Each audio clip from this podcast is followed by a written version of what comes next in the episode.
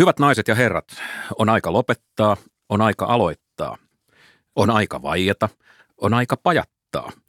Apunen ja Maliranta podcast-maailman tiku ja taku ovat palanneet.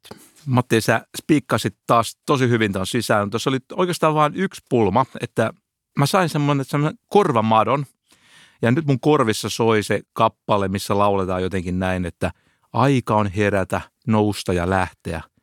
Kohdata ystävä kalleihin. Matti, sä oot kallis ystävä. Ja sinä olet näköjään laatumusiikin ystävä ja varsinainen tunteiden tornado, mutta ne teistä, jotka kuunteli aikanaan Spam-podcastia, varmasti muistavat meidän viiltävän talouspoliittisen analyysin ja huonon huumorin. Spam on nyt historiaa, mutta me, Kilpailu- ja kuluttajaviraston tutkimusprofessori Mika Maliranta ja Tampereen yliopiston työelämäprofessori Matti Apunen, olemme mitä suurimmassa määrin nykyaikaa. Ja tämä on AM. Tämä on AM. Matti, nyt lienee paikallaan, että tässä vaiheessa me pikkasen nöyristellään meidän sponsorien edessä. Eikö tämä ole se aika ja paikka? Mielistely on aina hyvä idea. Että olemme siis todella kiitollisia tästä tilaisuudesta, että me saadaan jatkaa Spämmin kaltaista pajatusta. Kiitos ministeriö, kiitos virasto. Te olette ihan superhypermaksi ihania. Joo, mutta se mitä me sanotaan ei välttämättä edusta tämän ohjelman mahdollistajien mahdollisia kantoja. Tulkoon se nyt tässä selväksi. Matti, sun on kyllä tietysti helppo sanoa noin, koska sä oot vastuuton ja viraton.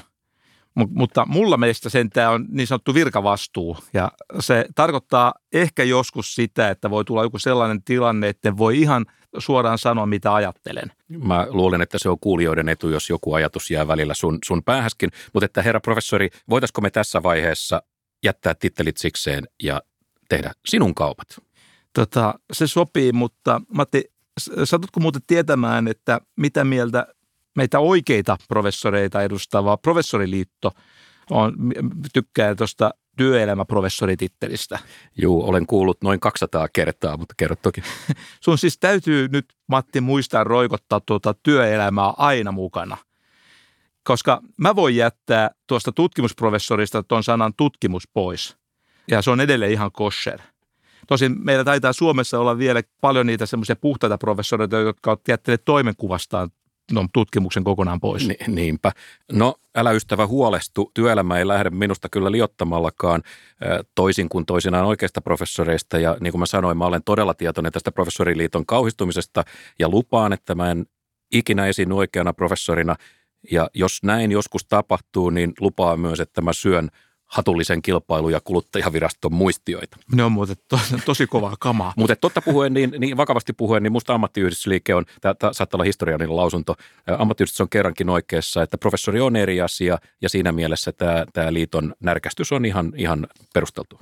Kyllä mä sovinnon hengessä kuitenkin vetoan muihin professoreihin, siis tämmöisiin oikeisiin professoreihin, että suhtautukaa näihin työelämäprofessoreihin kuitenkin semmoisella asiankuuluvalla kunnioituksella.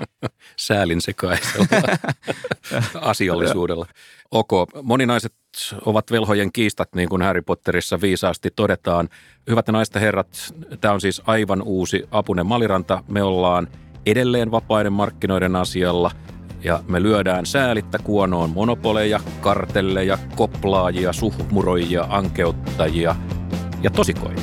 Hyvät podcastimme kuuntelijat, putsatkaa korvakuulokkeenne. Tämä on vaikuttavaa. Mentäisikö jo asiaan? Apunen ja Maliranta. Apunen ja Maliranta.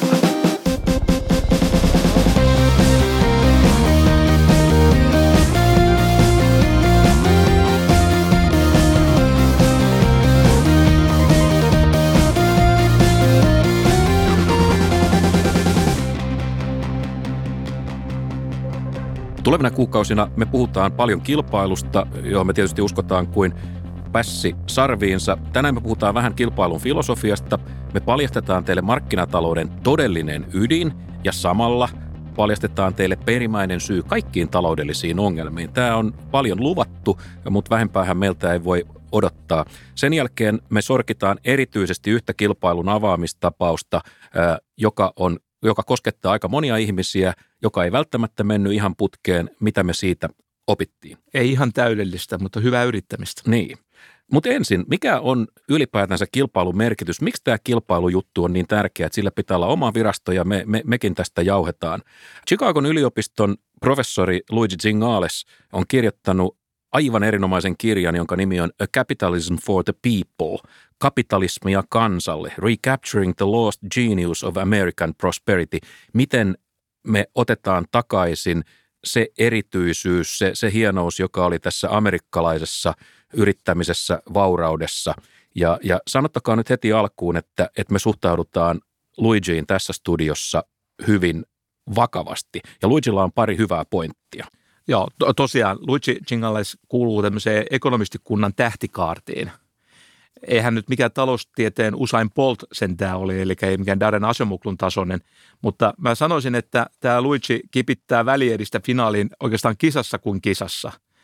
Tämä Luigi on tehnyt tärkeitä kontribuutioita muun muassa sellaisesta asiasta, että mikä on rahoitusmarkkinoiden rooli talouskasvussa.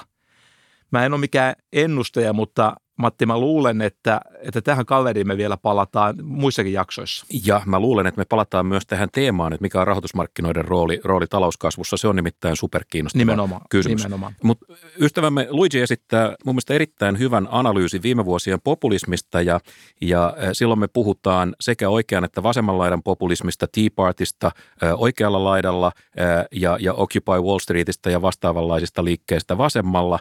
Tämän tyyppiset liikkeet vastustaa raivoisasti eliittejä ja tavallaan tuntuu, että ne hyökkää hyvin samankaltaista vihollista vastaan. Toiselle se vihollinen on ylikokoinen valtio, big state, siis Tea Partylle, ja sitten taas toisella laidalla niin se vihollinen on kaikkialle tunkeutuva big business, ruhjovat, isokokoiset, ylivoimaiset yritykset. Mutta se, mitä nämä protestoijat ei tajua, Zingales sanoo, on, että iso valtio ja iso business on saman kolikon kääntöpuolia. Ne on saman markkinavirheen kääntöpuolia. Niin. Ongelma ei ole siis se big business niin kuin itsessään, vaan nimenomaan semmoinen monopolistinen, kaikkialle tunkeutuva big business.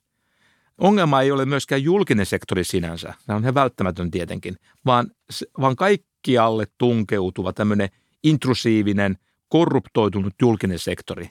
Siis valtio, joka koplaa ja valitsee voittajia. Kun mä tätä Zingalesta lueskelin, niin mä mietin, että tässä jaottelussa on jotain samaa kuin Acemoglun ja Robinsonin uudessa kirjassa The Narrow Corridor, State Societies and the Fate of Liberty. Se on nyt vihdoin ilmestynyt. Se on just tullut ulos. Suosittelen, erittäin voimakas lukusuositus tähän. Tämän kirjan mukaan niin menestyksellisen yhteiskunnallisen kehityksen käytävä on kapea. Koko ajan on vaara liukastua vasemmalle puolelle. No, mitä siellä vasemmalla puolella odottaa?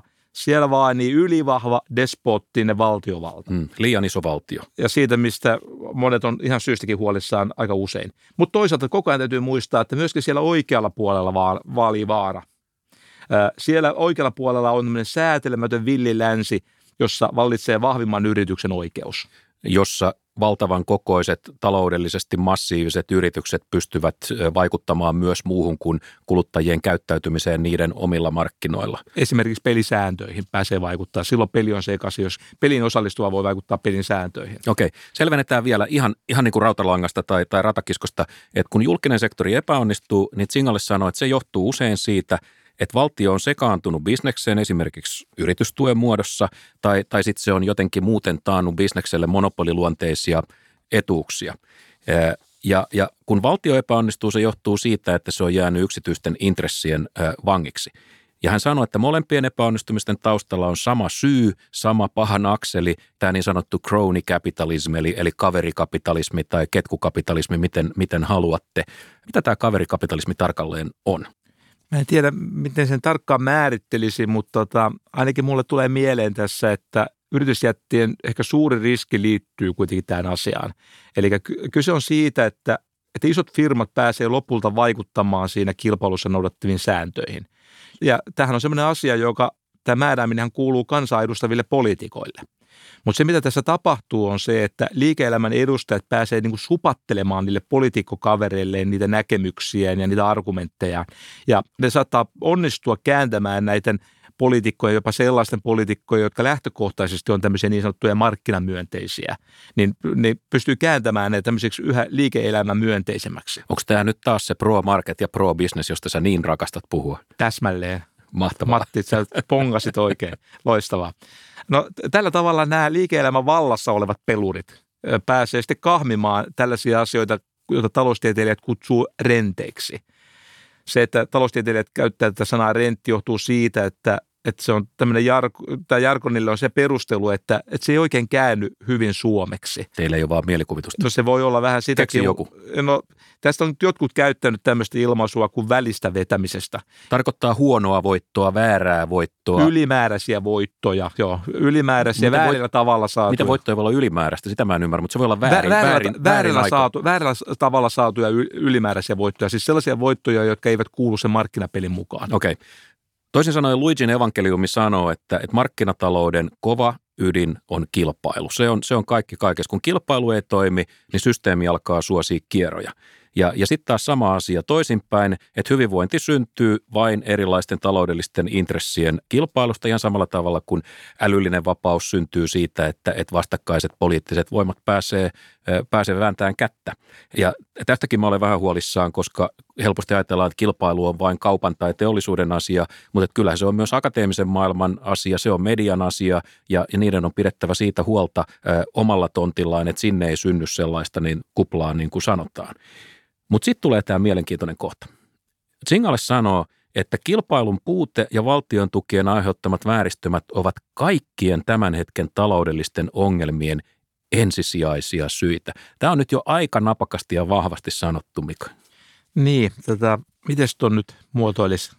Se on luultavasti vähemmän liioiteltu kuvaus asioiden tilasta, mitä moni on halukas uskomaankaan. Nyt oli kyllä tosi orakkelimainen lausunto. Mitäs toi suomeksi tarkoittaa? Ehkä se oli sille sameasti sanottu, että jää epäselväksi, että onko se pohja syvällä vai ihan heti siinä pinnan alla. Vakavasti sanottuna, niin ehkä tämä taloudelliset ongelmat on sen verran laaja asia, että ehkä se ansaitsee tämmöisen meille oman jaksonsa. Vai mitä mieltä sä, Matti, oot? Ehdottomasti. Sen verran mä sanon vielä, että tämä crony system, tällainen kaverisysteemi, sehän toimii erityisen hyvin politiikassa, jossa usein on niin, että meriitit ei pääse vaikuttamaan, koska meriitistä ei erityisesti niin kuin päättäjä hyödy mitään. Tarkoittaa sitä, että kun mä nimitän johonkin hommaan jonkun hölmön kaverini, niin tehokkuustappio on usein aika pieni. Podcast-kaveri. Älä nyt syyllisty kaikesta. Tehokkuustappio on niin kuin pienehkö, mutta että poliittinen valtahyöty minulle on aika iso. Mä saan jonkun lojaalin tyypin siihen ja vähän samalla tavallahan tämä menee yksityisellä puolella dominoivissa tai monopoliyrityksissä. Jos mä nimitän jonkun tyypin, joka ei oikein osaa hommiaan, niin ei silloin niin suurta merkitystä siitä, ei jahdu suurta tappia, koska markkinat on jo niin kuin hallussa. Ja monopolistillekin niin kuin tärkeämpää on se, että siellä on tyyppi, joka on lojaali, ylläpitää sitä monopolia tärkeämpää kuin osaaminen. Ja tästä syystä niin kilpailun puute heikentää ja tyhmentää meitä kaikkia. Eikö niin? Joo, toi sun analyysi on mun mielestä looginen ja tuossa se, että ihmiset käyttäytyy tuolla tavalla on mun mielestä inhimillistä, usein jopa loogista.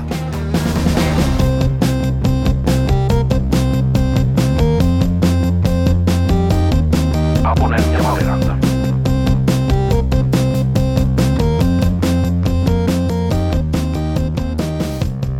Kilpailun filosofia tuli käsiteltyä, mutta siirrytään nyt elävään elämään, jota minä rakastan ja sinä, joka on sulle aina näyttäytynyt vähän niin kuin epäilyttävänä. Mika, susta on tullut ammattimainen kilpailukyylä. Mulle asia on ollut tietysti läheinen jo ennenkin. No, mutta on tämä älä nyt viiti. Tämä kilpailu on ollut hyvin läheinen aihe. Okay. Viimeiset 20-30 vuotta. Okay, sä oot vanha mies. Että epäpuhdas taklaus menetään. Mutta se, mikä mua vaivaa tässä nyt suuresti on se, että tuntuu siltä, että kilpailun avaamista edelleen vastustetaan, että jokainen ala suojelee omia etuja ja sanoo, että kilpailu on periaatteessa hyvä juttu ja on kiva, että ruoka halpenee ja bla bla, mutta että juuri meidän alalla kilpailusta on enemmän haittaa kuin hyötyä ja välillä musta tuntuu, että kilpailun vastaisuus on jopa lisääntynyt. Onko tämä mun havainto ollenkaan oikea? No, tämä on vähän vaikea arvioida, kun tämä on taas niitä asioita, mistä mulla ei ole vertailukelpoista aikasarjaa. Joten en mä nyt kovin varmuudella voi sanoa, mutta ehkä sen huomioon nyt voi sanoa, että näinhän se on, että kilpailu tekee aina kipeää joillekin. Ja se vaan sattuu olemaan niin, että ne, joita sattuu, niin ne saattavat ja itse asiassa yleensä huutavat äänekkäästi. Sen sijaan ne, jotka hyötyvät kilpailusta, niin ne usein kätkevät onnen, niin kuin siinä runossakin neuvotaan. Ne ei paljon huutele. Mutta yksi poliittinen tosiasiahan on se, että Suomi on siirtynyt henkisesti vasemmalle ja jostain syystä niin vasemmistolle ja varsinkin AY-liikkeelle kilpailu on välillä kovin kipeä kysymys. Miksi? Eihän näin automaattisesti tarvitsisi olla. No eikä se olekaan automaattisesti. Mä sanoisin, että sekä vasemmisto että AY-liike on tässäkin asiassa jonkun verran hajallaan, että iso joukko vasemmiston piirissä ja AY-liikkeen piirissä ymmärtävät sen, että kovempi kilpailu tarkoittaa matalampia hintoja ja se on kuluttajien etu myöskin. Sä sanot, että iso joukko ja oot sitä mieltä, että ammattiyhdistysliike on aidosti kiinnostunut kuluttajan edusta. Siellä on, mikä kannuste heillä olisi olla kiinnostunut kuluttajan edusta? No AY-liikekin on varmaan tämmöinen sekalainen joukko, että osa katsoo isompia kuvia kuin toiset. Ja varmaan tässä keskustelussa myöskin tavallaan ne, jotka valittavat, tulevat enemmän esiin kuin ne tahot, jotka esimerkiksi suhtautuu kilpailuun paljon myötämielisemmin. Ja monet kuitenkin ymmärtää, että pitkällä aikavälillä se ei ole pelkästään kuluttajien etu, mutta kun nämä heidän palkansaajatkin ovat kuluttajia samaan aikaan, niin se on itse asiassa heidän väkensäkin etu, että kilpailu toimii. Okei, no, mutta ensisijaisesti palkansaajia, toissijaisesti kuluttajia. No, niin aamupäivällä töissä ja iltapäivällä kuluttajia näitä. Okei. Mika, yksi suomalainen maineikas monopoliveikkaus on ottanut tänä syksynä siipeen enemmän kuin koskaan, ja tästä aiheesta valmistui juuri Kilpailu- ja kuluttajaviraston selvityskin. Veikkaus markkinoi rahapelejä lainaus auki arkeen kuuluvana asiana lainaus kiinni ja tämä oli monille liikaa ja kävi niin, että tästä sankarista, joka oli puolustanut suomalaista taidetta ja urheilua siis Veikkauksesta, tuli hetkessä konna. Veikkausta on aina pidetty jotenkin tarpeellisena monopolina. Tämä on sellainen alue, jossa kilpailua ei tarvita, mutta onko tässäkin nyt tuuli kääntymässä? No kaiken kaikkiaan mun mielestä tämä keskustelu on ollut ihan oikeasti tosi tarpeellinen, kiinnostava ja opettava oikeastaan hyvinkin monella tavalla. Tässä on ollut todella monenlaisia keskustelusäikeitä, jotka mun mielestä oli paikallaan käydä läpi, muun muassa siitä, että miten valtion budjetti kuuluisi järjestää.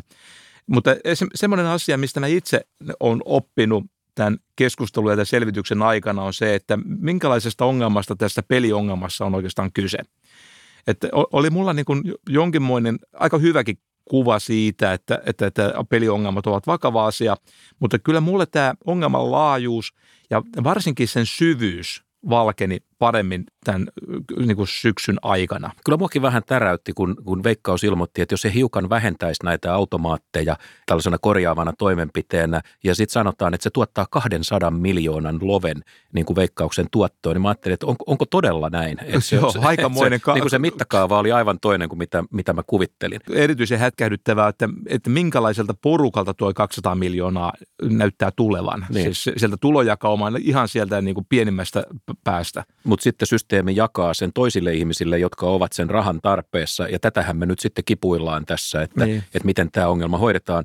Monissa Euroopan maissa ajatellaan, että rahapelit ei ole mikään erityistapaus, ne ei vaadi erityistä suojelua, että se on elinkeino muiden joukossa, sitä säädellään niin kuin elinkeino ja säädellään. Mitä sä tästä ajattelet? Onko me tehty tästä jotenkin liian iso asia? No mun mielestä ei, että on hyvä muistaa, että rahapeli toimialana on yksi kaikkein säädellyimmistä toimialoista kaikkialla maailmassa.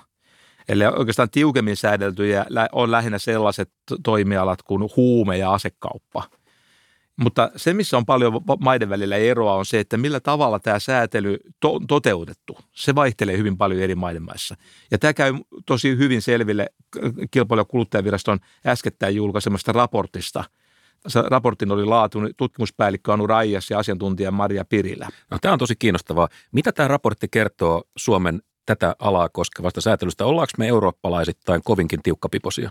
Mä en sanoisi, että me ollaan mitenkään erityisen tiukkapipoisia, mutta tämä pipon tiukkuuden mittaaminen on tässä oikeastaan tavallistakin vaikeampaa. Se johtuu siitä, että tässä pipossa on niin monta saumaa. Okay. Niin kuin tuosta Anun ja Marian raportista käy mun mielestä mainiosti ilmi, niin tämä pipo on yllättävän tiukalla todella monessa maassa, todella monessa suhteessa. Ja se näkyy muun muassa sillä tavalla, tai jää näkymättä oikeastaan, että kun tuolla maailmalla kulkee, niin aika harvoin tuskin koskaan törmää lähikaupassa rahapeliautomaatteihin. tai kioskeissa, joka taas me niin kuin Suomessa me törmätään ihan jatkuvasti. Eli tämä on kyynisempi järjestelmä kuin mitä me kuviteltiin ennen tätä keskustelua. Joo, mun mielestä tämä on niin kuin merkittävin ero.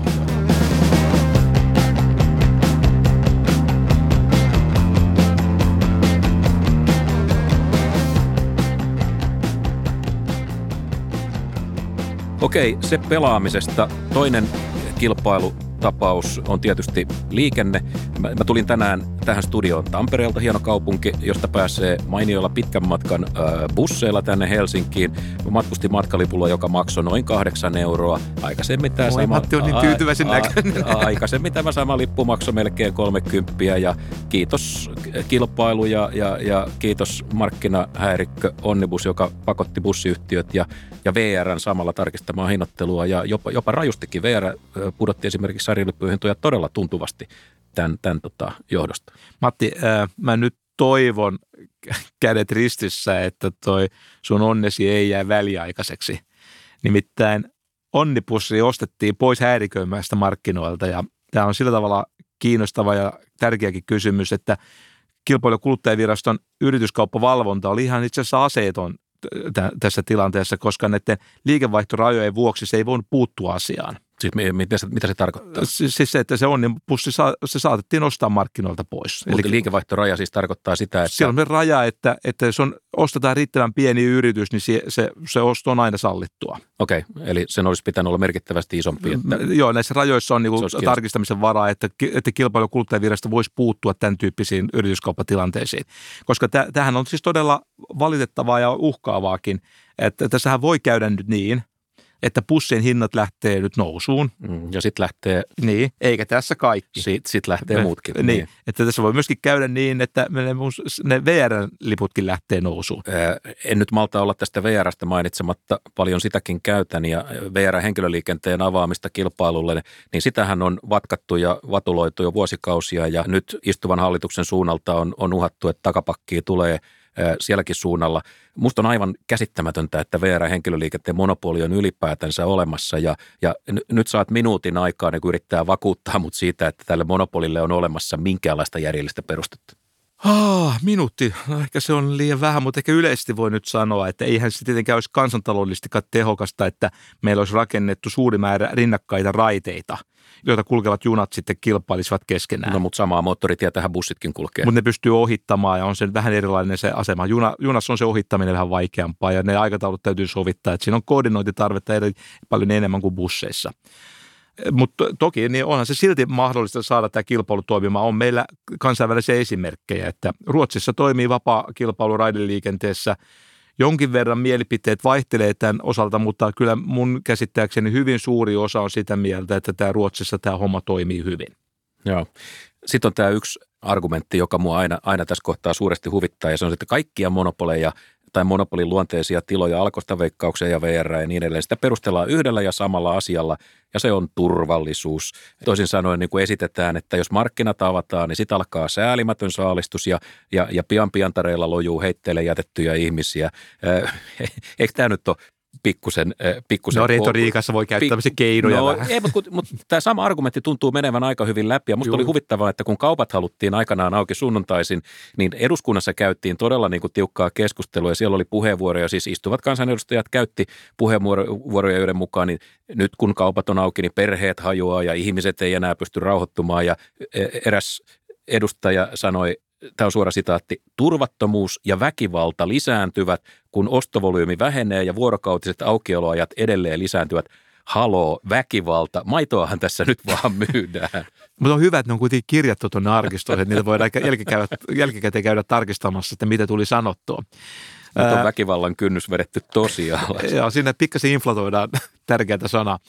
Vaikuttaa nyt sitten siltä, että eduskunnassa oltiin enemmän huolestuneita nyt näistä lepopäivistä ja työntekijöiden asemasta, niin esimerkiksi tämän keskustelun perusteella vähemmin kuultiin puheenvuoroja, jossa niin kuin ytimenä olisi ollut se kuluttajan etu, mikä on Kilpailu- ja kuluttajaviraston ikään kuin se painopiste koko ajan. Siis kyllä. Silloin kun ollaan kilpailuasialla ja silloin kun ollaan kuluttajan asialla. Tämä on nyt just se, mitä mä kaipaan. Ei. Ja siihen on nyt onneksi saatu resursseja. Aukioloajathan on ollut pitkän aikaa niin kuin työmarkkinaosapuolten välistä kaupankäyntiä. jossa kuluttaja on ollut niin kuin sivuroolissa. Se on ollut pelinappula tässä suuressa korporatistisessa pelissä, jota ovat käyneet Eteläranta ja Hakaniemi ja hallitus, joka välillä käy ja välillä irtisanoutuu siitä täydellisesti. Ja siinä kuluttaja usein on sitten, joka katsomusta seuraa, että mitähän tässä mahtaa tapahtua. Se, mikä on koomista, että nämä kaikki henkilöt on tietysti myöskin kuluttajia. Ilmeisesti hyvin toimeen tulevia kuluttajia, koska heille tällä asialla ei näytä olevan suurta merkitystä. Ja tätä samaa niin kuin turvallisuuslallatusta oli se, että kun katsastusta aikana avattiin kilpailulle niin, että korjaamot saattoi suorittaa määräaikaiskatsastuksia, niin yksi näistä katsastusasemista hikeentyi ja antoi julkisuuteen tiedotteen, jossa se ilmoitti, että lakiuudistus heikentäisi autoilijan palvelua, kuluttajan suojaa ja liikenneturvallisuutta. Sen lisäksi lainmuutos tuhoaisi koko nykymuotoisen ja korkeilla laatuvaatimuksilla toimivan katsastusalan ja 1,000 henkilöä menettää työpaikkansa ja niin edelleen. Onhan tämä nyt siis... Loppaamisessa voi käyttää retorisia keinoja. No joo, kyllä. Tässä käytettiin ihan sumeilematta. Joo, mutta ei tainnut nyt ihan näin huonosti käydä kuitenkaan. Koko ala tai edes tämä mainittu yhtiö ei kuitenkaan nyt sitten ehtinyt tuhoutua kilpailun avaamisesta jälkeen. Tämä joitakin vuosia sitten tämä katsastusalan tuhoa edustanut yritys on nyt sitten markkinaosuudelta yli 2 kertaa suurempi kuin seuraavaksi suurin. Että tapahtuu semmoinen asia, mistä myöskin kilpailuviranomainen ja kuluttajaviranomaisen täytyy olla aina hereillä. Okei. No mutta siis ei nyt hammastella enää tästä niinku pointista, mutta me ollaan varmaan samaa mieltä siitä, että markkinoiden avaaminen, se on tuskallista, se on hankalaa, kaikenlaista saattaa sattua. Se on vähän taitolaji. Ja nimenomaan, se on taitolaji ja täytyy aina muistaa, että taitolajeissa on just se piirre, että se edistys tapahtuu siellä aina yritysten ja erehdysten kautta. Markkinoiden avaamisen jälkeenkin tapahtuu sellaista asiaa, mitä jotkut kutsuu oppimiseksi. Joillakin sitä ei tapahdu, mutta se, periaatteessa se olisi ainakin tilaisuus oppia. Ja sitä pitäisi tapahtua niin kuin, vähän niin kuin joka suunnalla. Niin oppii. Yritysten... kuluttajien ja niin kuin viranomaisten keskuudessa. Oho, viranomainenkin oppii. Älä nyt, sulla viranomaiset on kovia oppijoita parhaimmillaan. Ja tästä mulla tulee mieleen Tim Harfordin mainio kirja Adapt, Why Success Always Starts with Failure. Joo, Tim Harford on mainio tyyppi, lukekaa häntä, mutta mitä tässä kirjassa nyt noin ihan nopeasti, niin mitä siinä väitetään? No se ehkä oikein tiivistetysti se idea on, että silloin kun yritetään tehdä parannuksia monimutkaisissa asioissa – ja aika monet asiat on loppujen lopuksi aika monimutkaisia, niin kaikkia mahdollisia asioita ei voi suunnitella tai ennakoida tarkasti etukäteen. Että on erittäin tärkeää ottaa opiksi koko ajan esille tulevista virheistä ja tehdä aina tarvittavia korjauksia ja täydennyksiä. Vähän tämä toimintamallihan on itse asiassa aika tuttu muutenkin, vähän laajemminkin.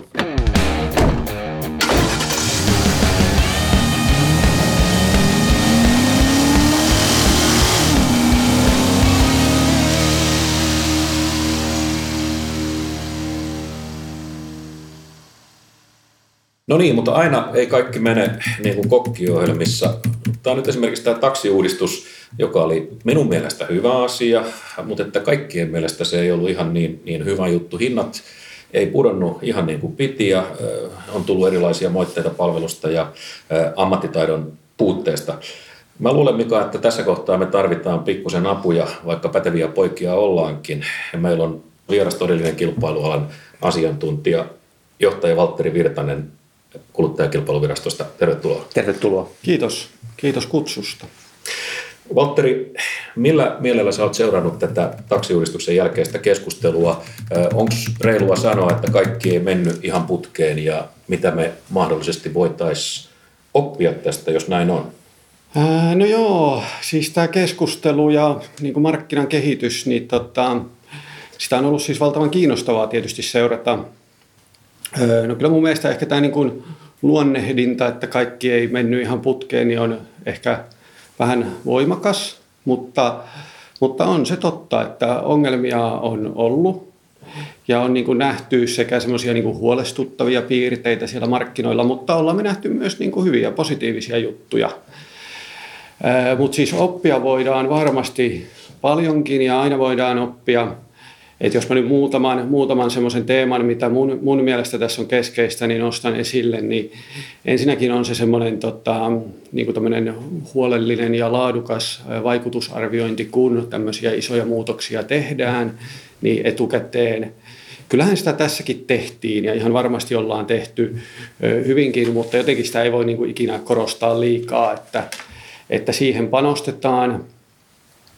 Toinen semmoinen ajatus, mikä mulla on ollut tähän liittyen mielessäni, on se, että niin semmoinen niin oikeudellinen avaaminen ei aina riitä siihen, että markkinat toimii tehokkaasti. No, ei tässä nyt sinänsä pitäisi mitään uutta olla ja vastaavaa ollaan nähty muillakin toimialoilla, mutta tarkoitan siis sitä, että jos poistetaan tämmöiset oikeudelliset alalle tulon esteet, niin se ei tietenkään väistämättä takaa tehokkaasti toimivaa markkinaa, vaan täytyy huolehtia myös siitä, että ei jää tämmöisiä joitakin muita tosiasiallisia esteitä vaikkapa entrille, esimerkiksi vaikka sinne markkinoiden rakenteeseen.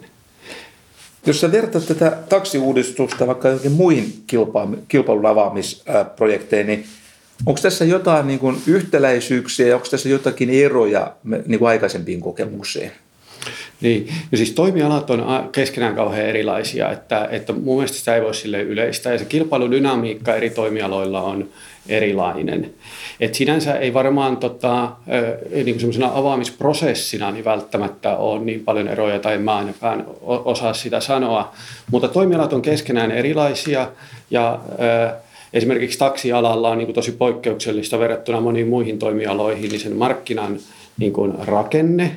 Eli siellä on esimerkiksi vaikka nämä välityskeskukset on näiden autoilijoiden omistamia, mikä aiheuttaa niin kuin omat haasteensa. Sitten niin kuin julkisesti tuettujen kyytien merkitys tällä toimialalla on tosi iso, noin 40% koko alan liikevaihdosta. Eli erilaisia sivuvaikutuksia, ehkä vielä enemmän kuin useimmissa muissa tapauksissa. Niin, kyllä. Kyllä, että toimialat on keskenään niin kuin erilaisia ja taksialalla on semmoisia ominaispiirteitä, mikä tekee tästä erilaisen verrattuna moniin muihin toimialoihin. Se pitää sovittaa niin moneen muuhun asiaan. Niin, näin juuri.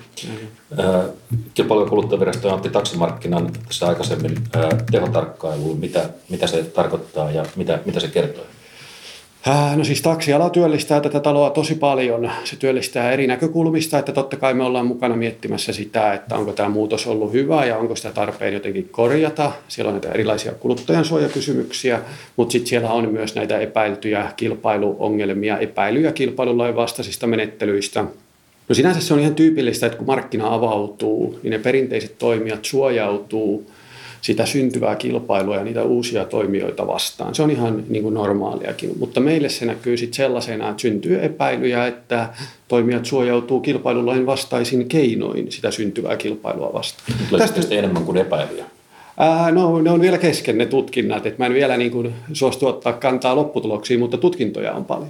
Mutta sen haluan sanoa, että tästä on kuitenkin hyvä esimerkki ja mun mielestä myös se bussikartelli aikanaan, mistä tuli nyt kohon päätös elokuussa, koska pitkämatkan linja-autoliikenne avattiin kilpailulle 2009 ja siinä koko bussikartellikeississä meidän näkemyksen mukaan oli kysymys siitä, että ala suojautui uusia toimijoita vastaan ja siinä se suojautuminen tehtiin kilpailulain vastaisin keinoin.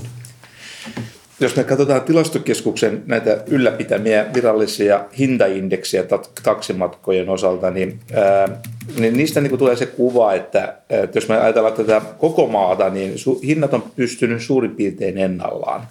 Mutta sen sijaan Uudellamaalla nämä hinnat on pikemminkin noussut ja luultavasti aika moni on yllättynyt tästä. Mites KKV:ssä on tätä asiaa pähkäilty? No siis se on hyvä kysymys. Se on hyvä kysymys, että kyllä se vähän niin kuin outoa on, että pääkaupunkiseudulla, jonne kuitenkin on syntynyt myös sitä tarjontaa lisää, niin hinnat on noussut, mutta tätä niin kuin hintatason nousun syitä niin pitäisi vähän tarkemmin selvittää, että sitä osaisi tarkemmin kommentoida. Näetkö jotain sellaisia kiistattomia hyötyjä, mitä tässä uudistuksessa nyt on jo toteutunut? Tai ainakin hyvää vauhtia toteutumassa. No, mikä tässä maailmassa nyt kiistatonta on, mutta selvimpiä, lupaavimpia. Sä voit vaihtaa sanaa. Epäilty hyötyä. Niin. Mutta siis yrityksiä on tullut lisää alalle. Että kyllä niin kuin silleen semmoista jonkinlaista niin kuin taloudellista toimeliaisuutta siellä alalla on enemmän. Me nähdään niin kuin uuden tyyppisiä liiketoimintamalleja, me nähdään tätä sovelluspohjaista palveluntarjontaa huomattavasti enemmän, mikä kuitenkin tuo sitä haluaville asiakkaille vaihtoehtoja, uuden tyyppisiä niin kuin tapoja hoitaa sitä liikkumista ja taksin tilaamista. No, hintavariaatiota on tullut. Se nyt ei sinänsä niin kuin itsessään välttämättä niin kuin hyvä asia ole, mutta silleen niin kuin sitä markkinaa hyödyntävälle asiakkaalle, niin kyllä siellä niin kuin mahdollisuuksia on myös edullisempi. Eli fiksu hyötyä. Niin, näin on. Taas tämmöinen kerta. Matti, kyllä sullekin tulee vielä. Jonain päivänä joku uudistus koskettaa minuakin tai hyödyttää minuakin. Taksiyhdistön kriitikot on sanonut, että tämä homma meni nyt vähän hosumiseksi, mikä näyttää siltä, että heillä nyt oli kuitenkin jonkunlainen pointti. Joo, onhan se totta, että kyllä tässä lähdettiin liikkeelle kiireelle, mutta kyllä tällä kiireelle oli ihan järkevä syykin.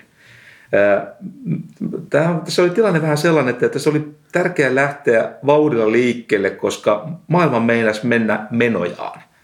Ja mä tarkoitan tällä sitä, että tämä teknologinen muutos on ollut niin huimaa, että aika pian me voi olla ihan niin kuin uudenlaisessa maailmassa. Mm. Esimerkiksi nyt valitetaan, että kuljettaja ei osaa tätä ja tuota asiaa ja käyttäytyy huonosti, mutta mistä sen tietää, että pian voi olla sellainen tilanne, että meillä ei ole kuljettajaa lainkaan. Ja, robotti vie. Niin, ja jos olisimme joutunut sitten hyppäämään niin kuin suoraan siihen maailmaan, niistä vanhoista hyvinkin jäykillä järjestelmillä, niin siinä on saattanut käydä sillä tavalla, että housut olisi revennyt. Okei. Jos mä nyt sanon saman asian toisin sanoen, niin onko tässä hiukan sama tilanne kuin esimerkiksi ohjelmistohommissa, että lasketaan liikkeelle ohjelmiston beta-versio markkinoille ja annetaan markkinoiden hioa viimeiset särmät, tulee erilaisia kuluttajakokemuksia ja sitten jollain aikataululla tehdään se lopullinen tuote. Näinkö tätä ajateltiin? No jotain, en mä tiedä, oliko ajateltu, mutta ainakin mä näen aika luontevasti ajatella niin, että ei kannata niin kuin odottaa sitä täydellistä, vaan laittaa jo ensimmäinen versio, koska sen kokemuksien kautta opitaan uusia asioita ja niistä uusista kokemuksista voidaan oppia ja taas sitten kehittää järjestelmää eteenpäin. Tämä on tämmöistä iteratiivista kokemuksien kautta tapahtuvaa edistymistä. Eli parempi olla keskentekoisena kyydissä kuin täydellisenä tolpalla. Tuo on myös aika mainiosti kiteytetty. Vielä yksi kysymys. Jos me vedetään yhteen koko tätä tilannetta kilpailun suhteen, kilpailun avaamisen suhteen, niin kuinka paljon meillä on vielä Suomessa markkinaa avattavana?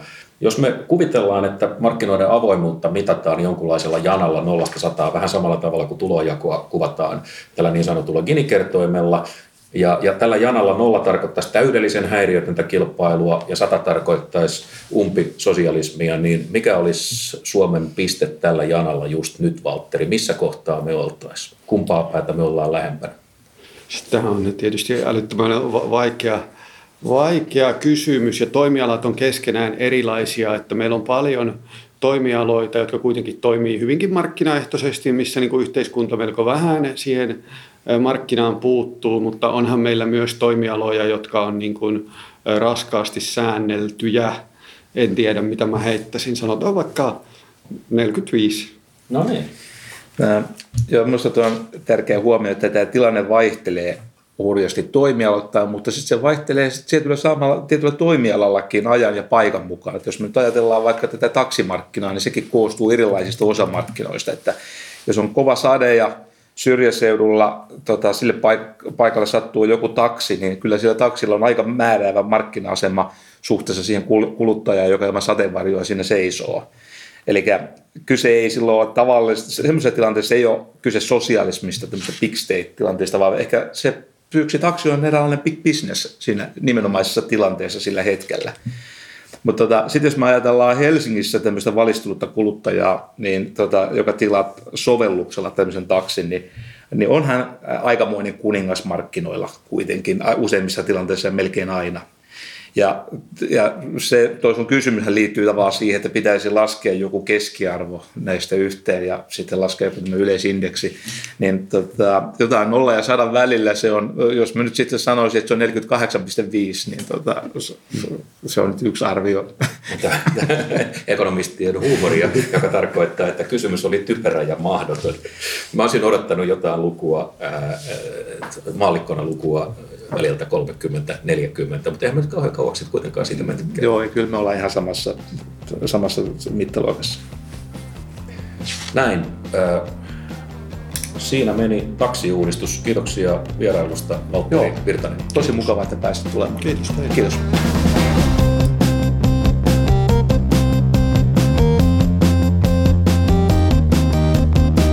Apunen ja Maliranta. Pimpelipompelit.